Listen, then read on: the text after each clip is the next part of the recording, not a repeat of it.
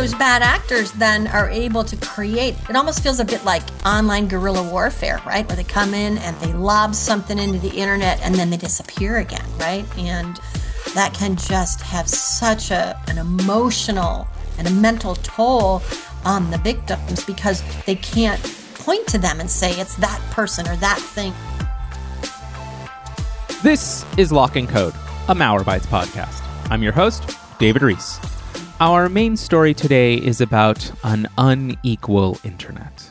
In 1996, a man named John Perry Barlow penned what is still considered to be one of the most influential pieces on the promise of the early internet. This piece, titled A Declaration of the Independence of Cyberspace, came at a time when the internet was still exploding in potential, and also at a time when that potential was facing the threat of government regulation. Barlow, who eventually helped found Electronic Frontier Foundation and was also a lyricist for the Grateful Dead, a true story, fired a warning shot across the bows of what he called the governments of the industrial world, you weary giants of flesh and steel. And he pleaded, quote, On behalf of the future, I ask you of the past to leave us alone. You are not welcome among us. And to really get the feel for this earlier utopian vision of the internet, I just have to read you some of this piece.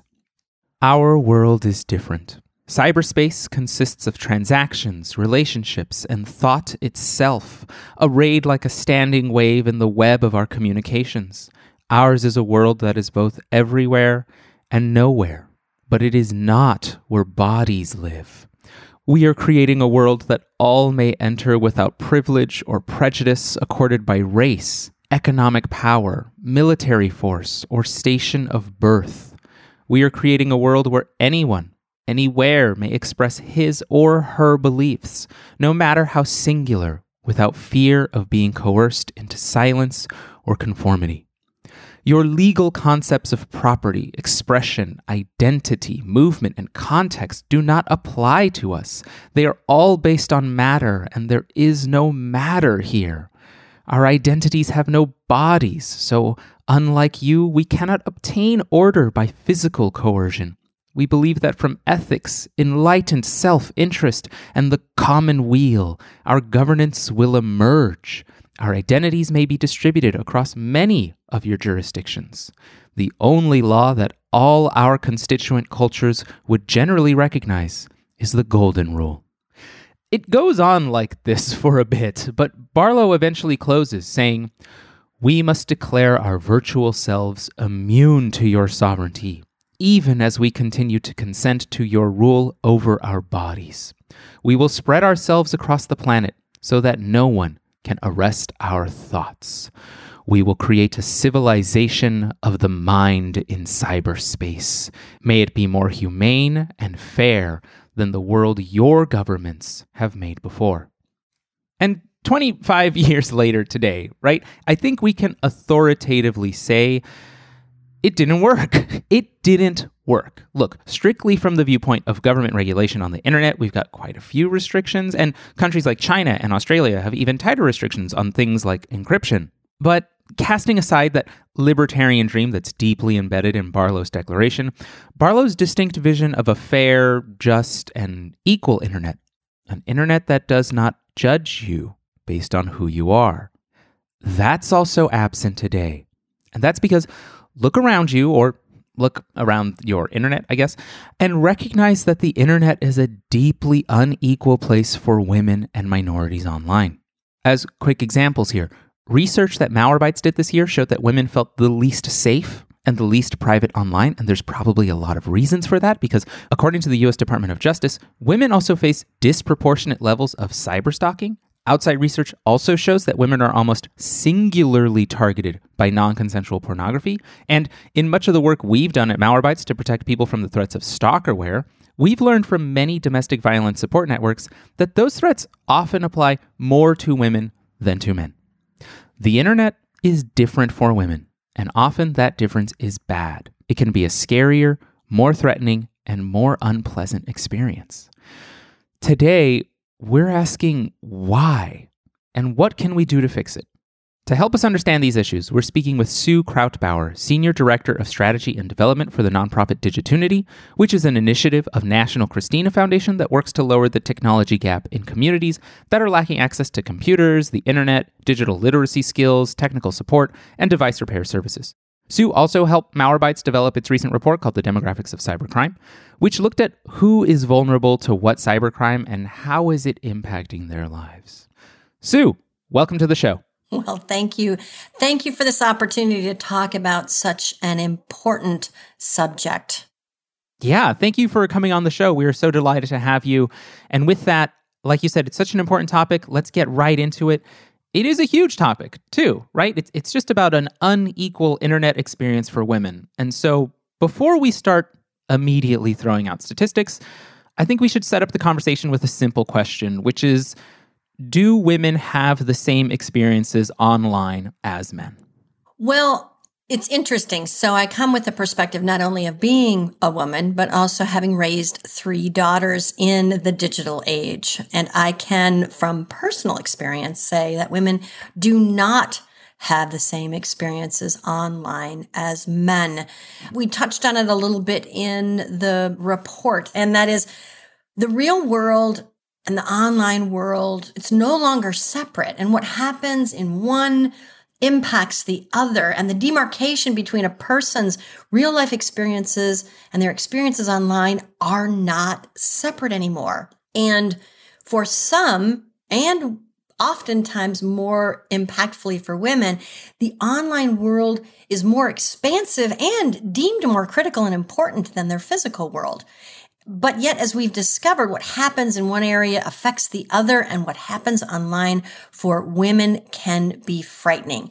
Now, what do I mean by the online world is more expansive and deemed more critical and important? Mm-hmm. So if you if you take a, a look at certainly through the pandemic and you look at statistics, I'm not going to throw any out yet, women have been coming onto the online marketplace in droves, which is opening them up not only from what I would call social networking, but entrepreneurial, online entrepreneurs as ever. When you think about things like Pinterest and Etsy and Shopify and coaching and things like that, all coming online predominantly or heavily populated by women entrepreneurs. And, and when you start thinking about the impact and the broadness of women moving onto into a multifaceted online experience that also opens them up to a lot more of what I would call bad actors. Does that make sense? Yeah, that does. It seems that because there are simply more women online, there are more opportunities to encounter, like you said, bad actors. Can we just get some better understanding of, of what that looks like? In terms of bad actors, certainly. So it's a disturbing trend that the number of male violent crime victims in the US has been steadily decreasing since 2005. Mm-hmm. But the number of female victims have been increasing exponentially. Women are slightly more likely to experience online suspicious activity than men, 33% to 30%, but women are more likely to receive multiple suspicious text messages, 84% versus 81, as well as a whole lot of other ways that they are targeted now that they are online. Yeah, I'm glad you started bringing up those numbers because they they should be discussed, right? And and I know that sometimes I, hear statistics and I'm like, ah, okay, can I really make sense of this? And what I want to do is I want to make sense of it for folks at home. Something that we found at Malwarebytes through that report, right, the, the demographics of cybercrime, just pretty broadly here, we found that not nearly enough people feel private online. We just asked, hey, do you feel private online, right? And 50% of people said they do not feel private online. That number went up for women, right? It was 53%, and that number went down for men, 47%. So again, there's that that kind of schism there. I think importantly though, we also just asked if people feel safe online. And 31% of people do not feel safe online, but 35% of women do not feel safe online. And again, that number is higher than than it is compared to men. And as you were saying, there are some things out there that, of course, like, of course, people do not feel safe online. And of course, women do not feel safe online. And there really is, as we found, there's that blurring between online life and real life. As an example, right, we, we mentioned a little bit at the top there that cyber stalking was more likely to target women, to more likely to affect women than it is men. Cyber stalking is not something that just happens on the internet. It's not something you're like, oh, well, I, lo- I log off of my computer and then the cyber stalking's done. You know, like a lot of cyber stalking is committed through phones. It still is considered cyber stalking if you're doing something like texting someone or sending someone a message through online platforms. We don't live in an era anymore where you can just say, let me not have my phone on me unfortunately. Like there are so many people out there for whom, you know, the phone is is not just something that they enjoy, but it is something that you need. You need it to interact. You need it to go to work. You need it sometimes to apply for a job. Sometimes it's folks' only device. And so I think this kind of conversation, we have to understand that, again, there isn't like online life and offline life anymore. The, the, things are actually extremely related. Can you think of other things that, that you've seen that, that have this, this similar theme happening? When you specifically talk about stalkerware, there's a lot of different ways that I'm going to say, you know, John Q. Public or Jane Q. Public don't even think about. They're not, it's not even in their radar that these types of things can, can be used or utilized or, or installed by, you know, one random click on your phone text message or something. And all of a sudden, unbeknownst to you, something's been loaded into your computer and collecting information, identity, location, etc. And because women not only tend to be, you know, do the business as I spoke about, but tend to use connection, online connection as a, a way to socially connect with family and friends and, and other things like that. They tend to, you know, potential, the potential for that type of abuse, stalker to happen is incredibly high, I think. Yeah. And and to just kind of explain stalkerware for folks at home who haven't heard about it. Stalkerware is a term that we use uh, in the cybersecurity industry and, and also much more broadly to describe, uh, like you were saying, Sue, applications that can reveal a dizzying amount of information about a person. It can reveal text messages, it can retrieve photos and videos on a on a phone, it can reveal GPS locations, it can look at web browsing history. It can do a lot, it can take control of a camera. It can take photos. It can turn on a microphone. It can record phone calls. These are worrying. These are dangerous capabilities and they can cause so much harm. And the big thing is that a lot of these types of apps can hide themselves from view. They don't show up on your device. You can't like physically see them, or they sometimes are disguised as like another kind of banal app like a calculator or a system updater which like isn't a thing. We do a lot of work on this stuff. Uh, we do like a ton of work on this stuff. And at malwarebytes right we're not just doing this work alone. We're, we're partnering with other nonprofits particularly you know the, the national network to end domestic violence. And like i said you know in working with them we've presented at their conferences we've presented at multiple multiple conferences the problem is particularly pronounced against women. These are threats that, again, are are more pronounced against women. And like we said, this isn't a type of threat where you're just like, oh, let me turn off the computer and then my life is okay. It doesn't work like that anymore. It really sucks, honestly. I completely understand these numbers of why women do not feel safe online. The types of threats out there are horrible. Like, there's no other way to put it. Oh, I know. As I had mentioned earlier, I have three daughters, and one of my daughters, we've been lucky, has not been cyber stalked.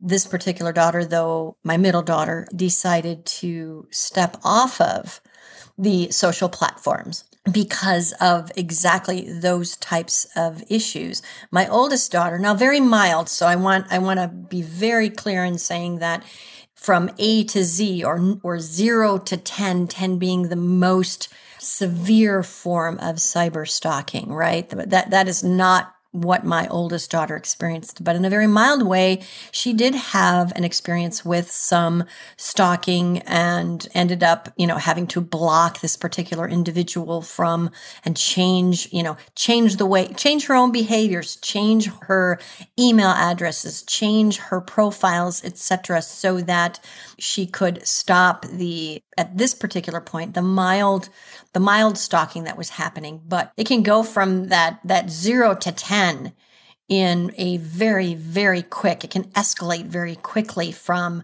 a mild issue and a mild irritant to incre- you know life threatening life threatening especially in you know abusive relationships with i want to say bad actors again because i don't want to point to anyone because they can come not just from men to women but from women to men and you know across the board there isn't any particular one or another people group that hasn't you know been impacted by cyber stalking but certainly women are the largest and most predominant target of that yeah, I there was so much that you said there that I think needs to really be addressed, like you said, just the way you presented it, that you consider yourself lucky.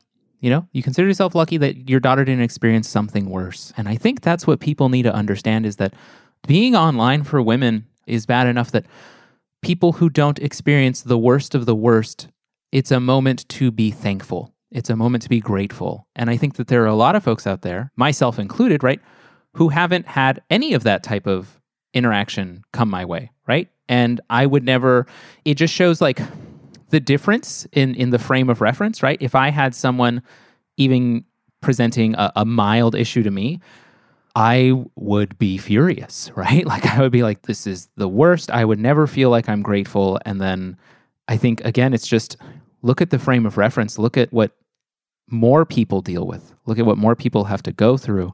And like when that's your frame of reference, it kind of really helps illustrate what women are dealing with online. Um, it is such a different thing. I think there's a lot of folks out there who have this like, when you bring up this idea, right, of like women have different experiences online, there's a lot of, frankly, like stupid ideas out there about like, oh, like it's just different in online dating. Like it's just, oh, it's just different. Like women have such an easy time, like quote unquote easy time in online dating because they get like millions of messages. And that's the extent of some people's understanding of it. And that is not how it is. That is not true.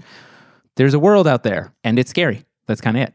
Yeah. So, w- with your permission, I'm going to dig a little bit and, and flesh that out for people that that may or may not understand how insidious this is. Yeah. Women have historically been the predominant target of relational and gender based abuse.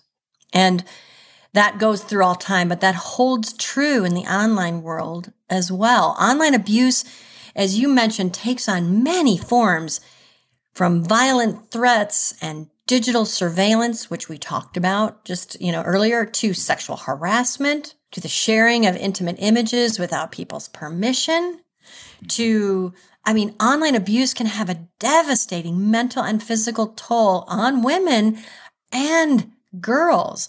And as we know from past research, women of color, black women in particular, are disproportionately affected in cases of domestic violence, abusive ex partners, also monitor, track, threaten, and perpetrate violence using these digital tools. And while while many think of the more violent or invasive forms of abuse that I just mentioned, also think, you know, and, and, I'm just thinking out loud here, like what's called image based sexual abuse, which you might more commonly know as revenge porn. Mm-hmm, mm-hmm. Or there's also something called morphing, where, especially in these days of almost anybody can do digital, you know, it used to be that only graphic artists could do digital alteration, but now there's tools in place that morphing is putting a victim's face or head on the body of another person.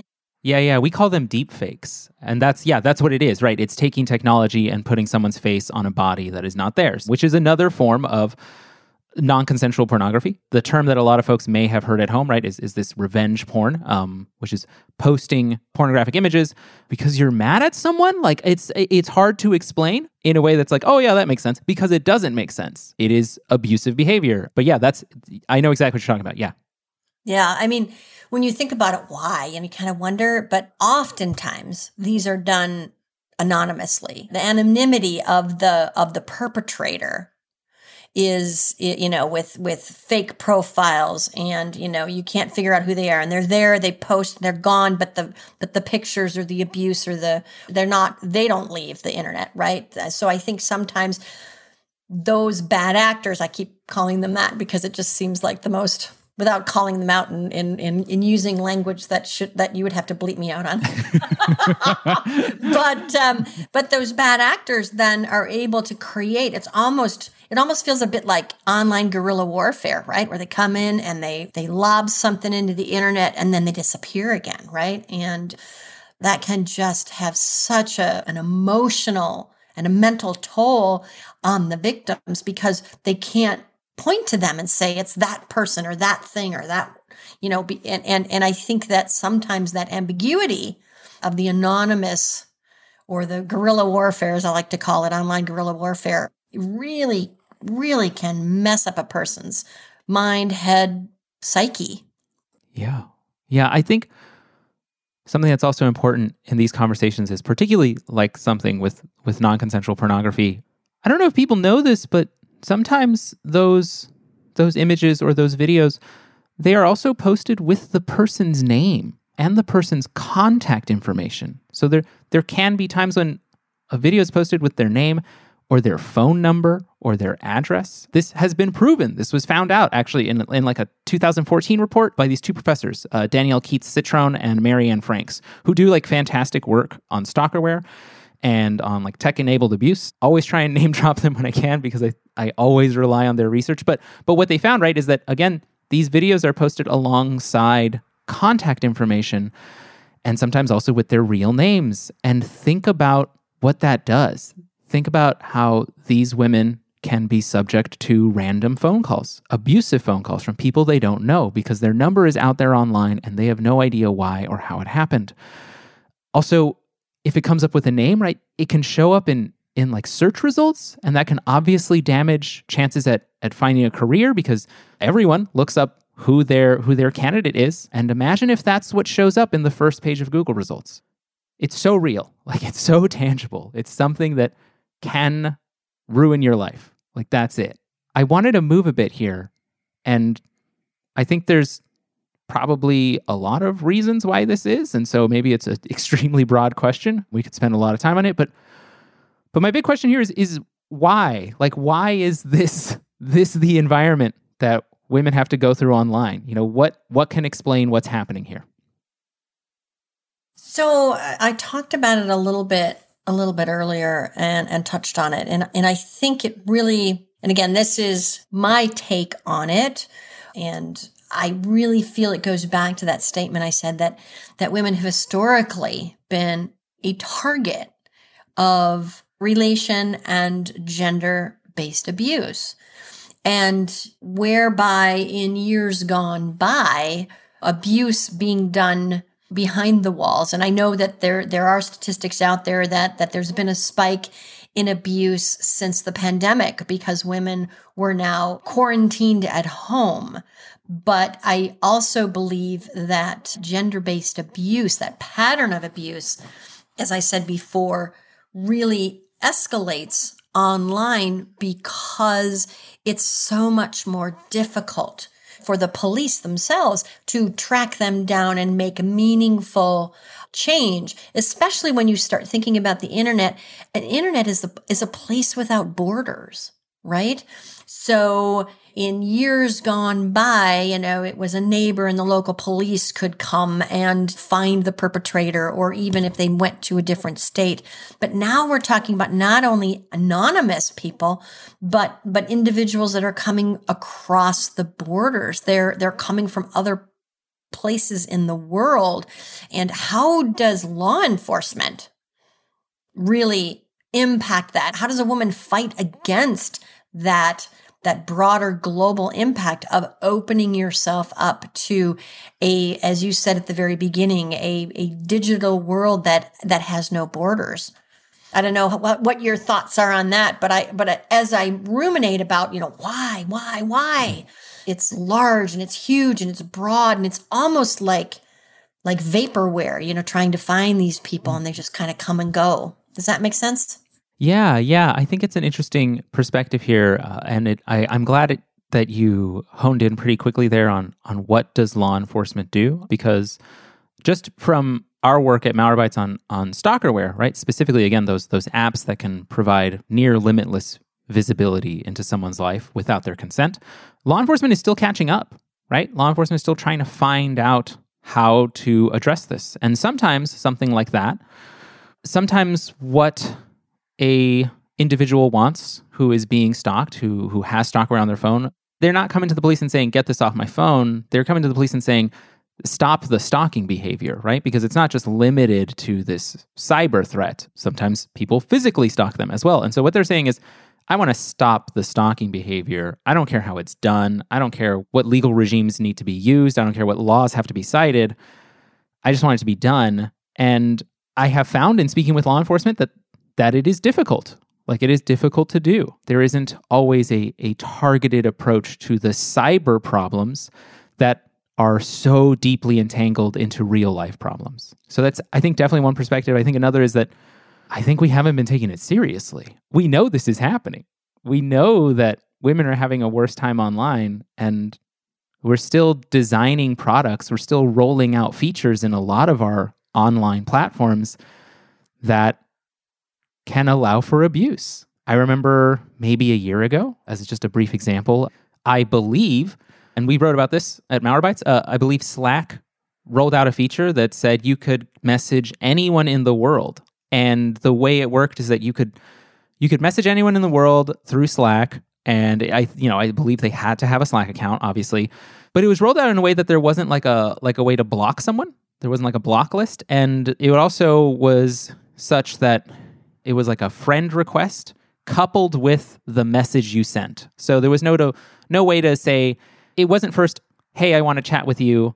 Do you agree? Here's the message. It's, hey, I want to chat with you as an invite. And it contained the message itself. And this can be abused. Like, this can be used in a way to send harassing messages to someone who has said, I don't want that person to contact me. We see time and again, like you said, people changing their social media behavior, you know, removing themselves from platforms. And imagine, imagine you do all that work and you say, I'm going to shut down or I'm going to lock down my Facebook I'm going to change my Instagram accounts. I'm going to, you know, no longer have a, a publicly accessible Twitter. You do so much behavior change on your own, even though you're not the person doing anything wrong. You do all of this, and then, you know, without any planning whatsoever, a tool that you use for work becomes another avenue for you to receive harassing messages from someone you tried to cut off long ago. And much credit to Slack. They they changed that feature within 24 hours, right? So we do have to give them some credit, but it is that kind of thing where it's like we're not thinking about people's experiences in the way we should before we ship products. And I think that's one other part of this. I think too though in some ways David, it's context. It's it's your own your own lived experience. You know, making no excuses, right? And I'm so glad that they they flipped that very very quickly they turned around that that patch mm-hmm. incredibly mm-hmm. quickly but if you're if you're designing a product or a feature or an upgrade or even as an individual you're thinking about trying to download something because it's going to make your life faster easier better and you haven't had this lived experience it's just not in your radar and i mean we've been talking about some really really nefarious type behavior. But I also want to, I also want to just be sure for the listeners of this podcast to, to remember that not all forms of abuse seem like abuse in the beginning. They feel benign. They, you know, what I call more non-traditional things, such as, you know, romance scams that are used to steal money or identities. And oftentimes those parallel the same type of long grooming process that more traditional child abusers or or other types of abusers use when they're grooming their victim. And so I just want to make sure we raise our hand here and say, you know, some of these seem like, you know, you think to yourself, oh, yeah, I get that. I'd recognize that. I don't really have to worry too much about that. And I just want to lift back up the, the, the warning of being wise and thinking about things like that and making sure that you've, you're protecting yourself in multiple ways because if it's not in your lived experience you you you might not recognize it until it's it's you know you're you're well into it does that make sense yeah, I think that's such a good point because yeah, like we said, like like you said, we've been talking about a lot of nefarious stuff here that immediately presents as warning signs for a lot of folks. Really, I like you said, like oh, I could see that, I recognize that, I know what to do in such a situation. But like you said, there's a lot of stuff out there which is just starts as benign, starts as like you said, these for example, romance scams, and this happens. You know, folks reach out to people online saying that they are someone they are not and that they love them and they've always wanted to be with them, you know, and and it doesn't start immediately. It says, "Hey, I just I'm interested. I like I like your profile." And they're preying on individuals through a long period of time until they can just get hundreds, thousands of dollars wired over because they're in a, you know, quote unquote jam and the relationship has already been built online and and that happens really slowly. Like that's not you know, that's not something that happens instantaneously and and romance scams are a thing. Like they affect people every day. We can't ignore those kinds of things. I wanted to switch gears here a little bit and talk about access, right? Computer access, internet access, technical support access. All of you at Digitunity, I consider you the experts on this, right? And so I want to better understand how does this issue of technology access affect people's experiences online too? Sure. Happy happy to talk a little bit about the work we're doing and, and, and how and why we feel this is so important. But just to give some context to your your listeners, I'm coming at this not only with the the Digitunity hat on here, but the fact of the matter is, is that Digitunity's been working on the digital inclusion space. They've been working since 1984 on taking technology from its first place of use and making sure that it gets into the hands of those that needs them. Starting you know, at our very roots with getting computers to folks with disabilities.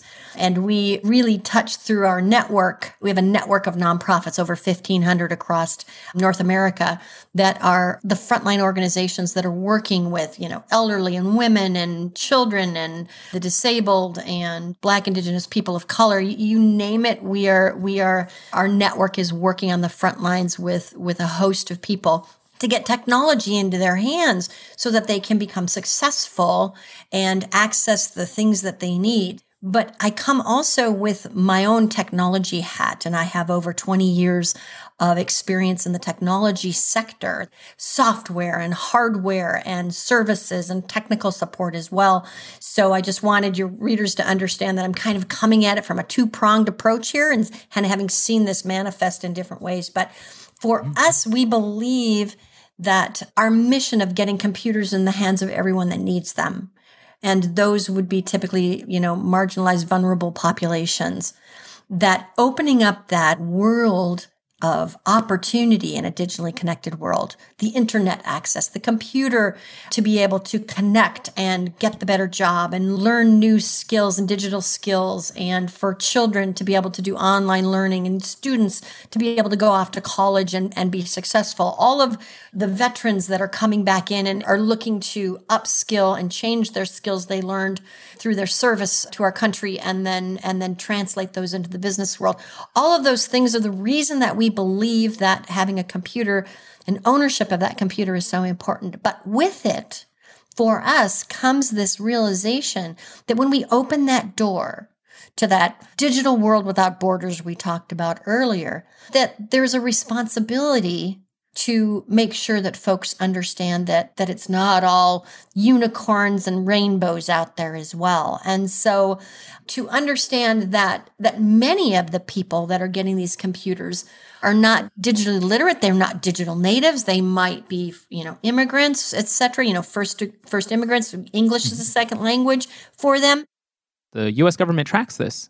We know that there are types of scams that specifically target English second language communities. This is something that happens. Again, I just feel like everything we talk about every community we talk about, there is measured, there is reported, there is researched proof that they're facing different different experiences online and, and that they're facing scams at a different level. They're facing abuse at a different level. They're facing harassment at a different level.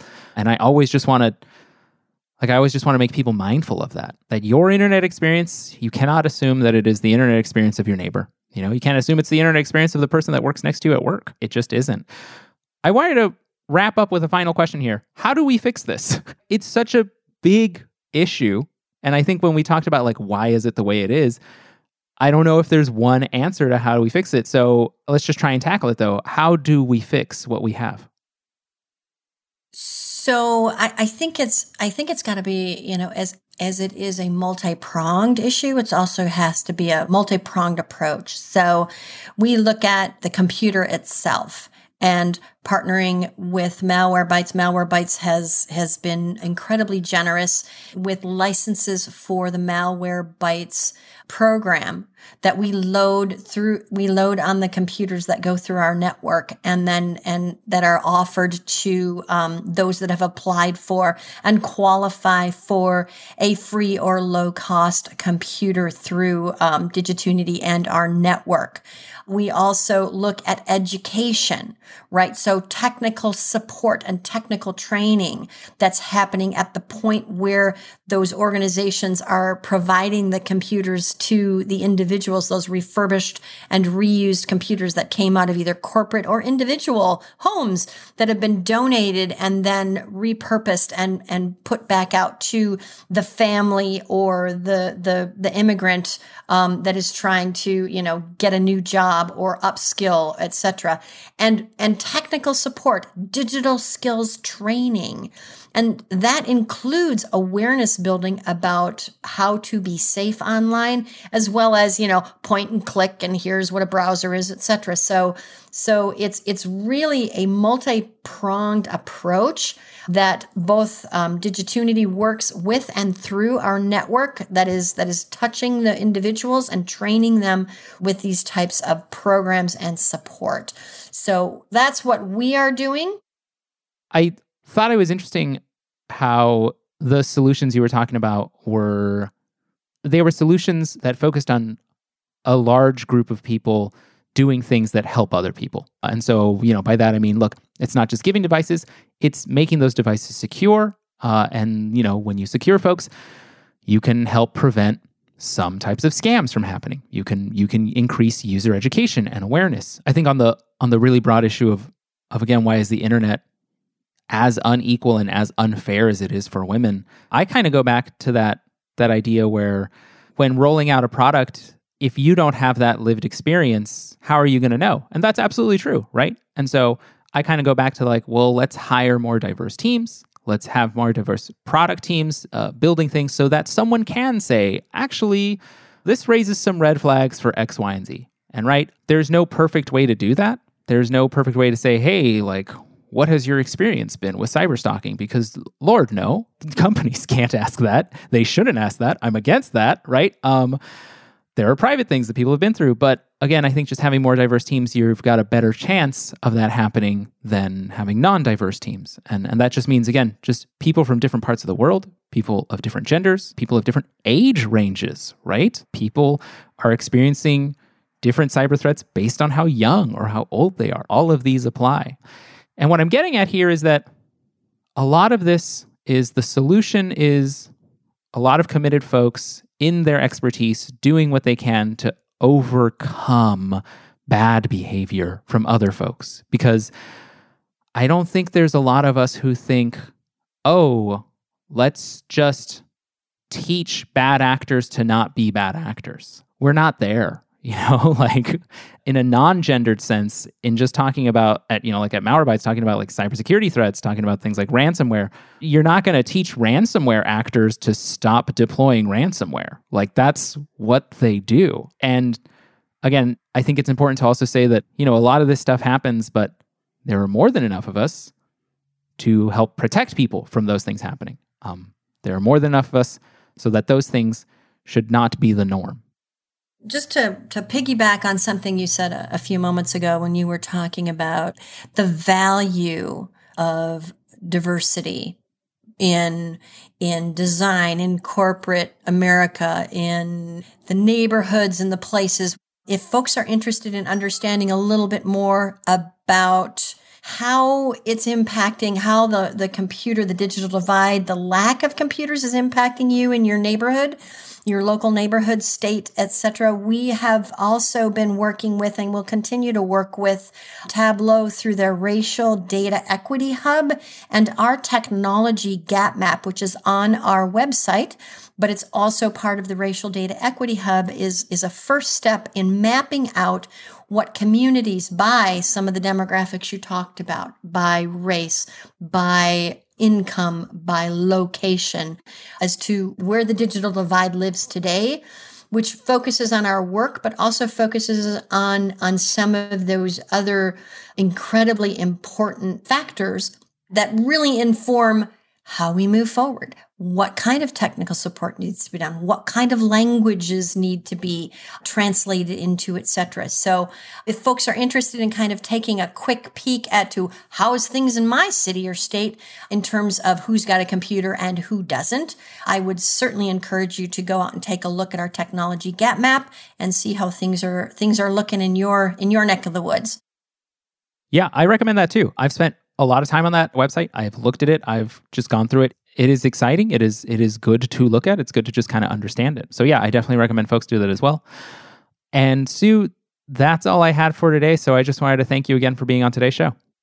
My pleasure. And again, it is it is a delight. Thank your listenership for sticking with us and anyone who's listening and stayed on here has a heart for for really a huge problem and I salute them. And if there's any interest, they can reach out to you, to Digitunity, to Malwarebytes. If, if you're looking at all in how do I get involved in helping, we are delighted to, to give you, you know, options on how you might be able to support yourself, support this cause nationally and locally. So just I had to put my plug in there. Digitunity, I'm sure you'll you'll have information on us, but if you're interested at all in in closing the digital divide at scale, we would be delighted to chat with you. To our listeners at home, if you are interested in learning more about the digital divide, you can visit Digitunity at digitunity.org and you can view that map that Sue and I spoke about. It's at digitunity.org slash the hyphen issue. As always, we will talk to you again in two weeks. Our next episode will be about why Mac computers are obviously the best. or are they?